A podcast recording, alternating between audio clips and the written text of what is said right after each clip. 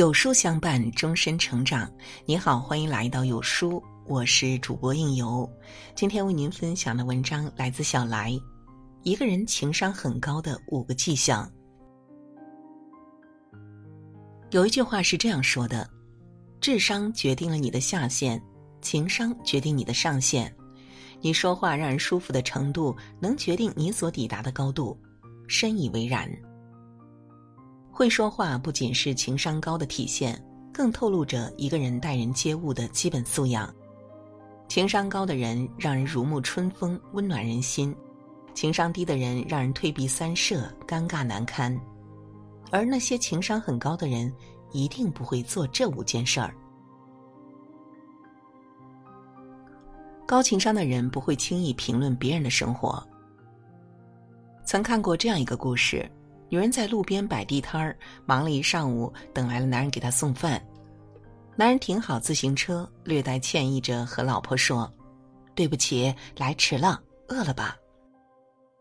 女人虽忙，但看见男人过来，眼睛一眯，笑着说：“不急，还早呢。”男人拎着盒饭说：“还热着呢，快吃吧，我陪你一起吃。”这时候，地摊面前来了个中年大妈。他向饭盒里瞄了一眼，然后吃惊地说：“妹子啊，你这过的是什么日子啊？饭盒里一点油水都没有，这饭咋吃得下去啊？你这么辛苦，男人怎么这么对你？”一边说着，一边摇着头从地摊前走开。刚才还很满足的夫妇，再没有了刚才那份喜悦。女人看着手里的饭盒，眼泪吧嗒吧嗒的掉了下来。身旁的男人蹲了下来，叹了一口气，眼圈也红红的。生活中你会发现这种人并不少。你奖励自己一次远途旅行，兴奋的发了几条朋友圈。他评论一看就没有出过国，激动成这样。你攒钱买了一只喜欢了很久的包，忍不住发朋友圈留念一下。他评论这款过时多久了，一看就没有什么见识。前段时间有女孩因为买不起卫生巾上了热搜，朋友圈就有人转发评论说：“有什么买不起的？省下一杯奶茶钱不够了，大处不算，小处算。”但他们不知道，那些买不起卫生巾的女孩可能一辈子都没有喝过奶茶。了不起的盖茨比中有一句话说：“每当你想要评论别人的时候，你要记住，不是所有的人都和你一样拥有优越的条件。”真正优越聪慧的人，不会轻易评论别人，更不忍去打扰别人的幸福。高情商的人聊天会有分寸感。家里楼下开滴滴的老马性格很好且健谈，但却总能收到乘客的差评，连他也疑惑，自己明明上车下车都问好，哪里不礼貌了？问题就在这儿，他人好是好，就是聊起天来让人很不舒服。坐过一次他的车，听说我没有结婚，就赶紧让我找对象，说这才叫孝顺，不让父母操心。听说我的工资也就一般收入，他劝我早点回家，家里工作才是正经工作，在这儿没有出息。咋说呢？虽然是一栋楼的，但大家彼此还没有熟悉到那种程度，交往中没有界限感，上来就直奔隐私发问。无异于见了面就要翻看别人底裤颜色一样。做自己分内的事儿，不干涉别人的事儿，是一个成年人基本的界限感。实在不行，学学英国人尬聊天气也行。上来就问人家挣多少钱，你是要指着对方养老吗？高情商的人懂得看破不说破。曾和前辈去过一个饭局，在场的人都是同行。酒过三巡，已经开始有人开始胡吹了。张嘴就是谈了几个百万订单的客户，做过几个轰动行业的爆款。但搞笑的是，他说的几个成绩里面有两个根本不是他做的。因为真正的作者是我身边的前辈，他第一次吹牛的时候，我和前辈面面相觑；等到第二次他说的天花乱坠的时候，我已经准备起来戳穿他了。但前辈一个眼神示意我不要动，不要拆穿他。结束后，我问前辈：“这种满嘴跑火车的人，为啥不当场给他挂在上面？”前辈说：“他不过是想急于证明自己，甚至不惜冒充别人，这已经很心酸了。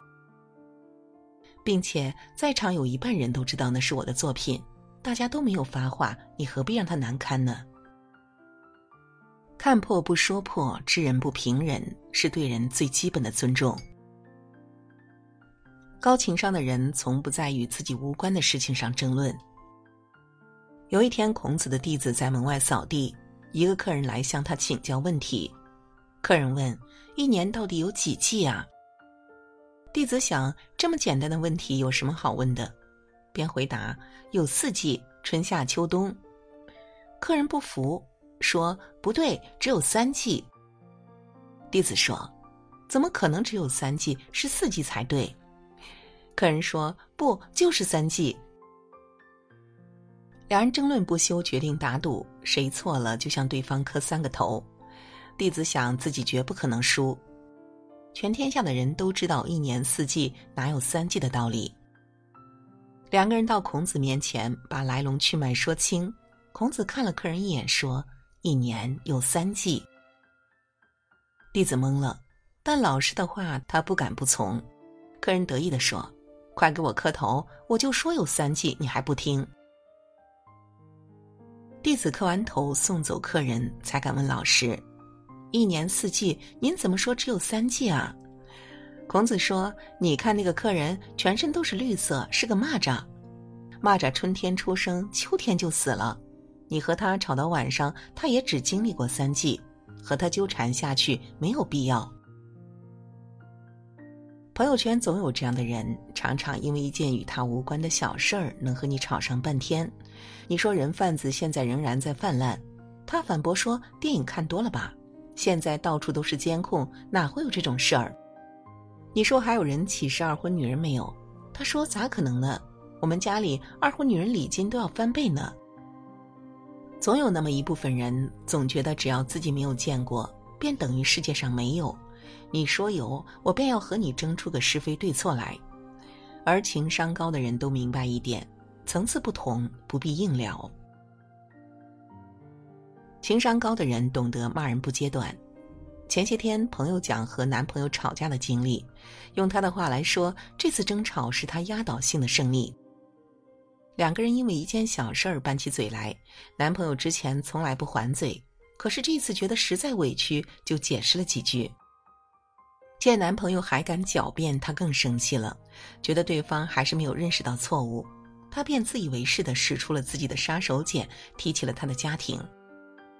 他说：“我当初就不该找你们单亲家庭的孩子，人家都说这种家庭的孩子性格有问题，现在看来是我活该。”本来还想和他讲讲道理的男朋友突然沉默了，半晌说出一句话来：“你不该说这种话的。”然后转身离开了。男朋友家里很穷，母亲一个人把他拉扯大不容易。他努力挣钱，混得越来越好，补贴家用，几乎没有人知道他这块软肋。我和朋友说，赶紧去和他道歉。有些话是不能说出口的，一句话便足以覆水难收。朋友沾沾自喜地说：“他敢顶嘴，这就是下场。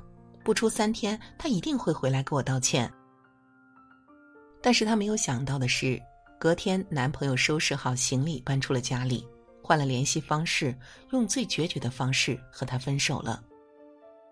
她连着哭了三天，求男朋友回来，但男朋友还是那句话：“你不该说那些话的。”的确，吵架无好话，但一个情商高的人是知道什么气话不能说的。越是亲近的人，你就越知道对方的软肋。话语如刀，用最锋利的话去捅开对方的软肋，结果只剩下无可挽回的伤害。曾看过这样一句话：，当你觉得和别人相处十分舒服的时候，不一定是你们兴趣相投，而是他的情商足够高。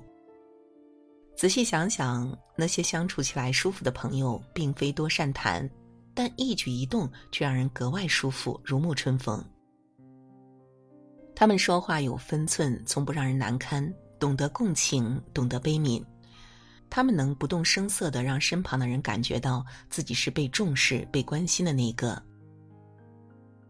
正如蔡康永说过的一句话：“真正的高情商不是虚伪，而是温暖。”此后，愿你也能做一个温暖的人，闪闪发光，温暖别人，照亮自己。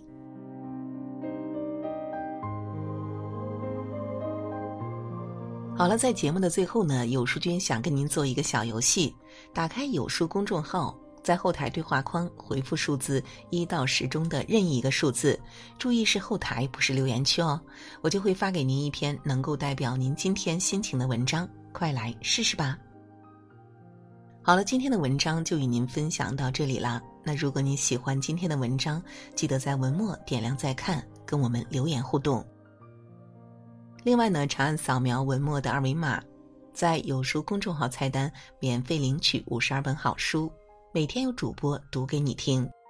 我是应由，让我们在明天的同一时间不见不散。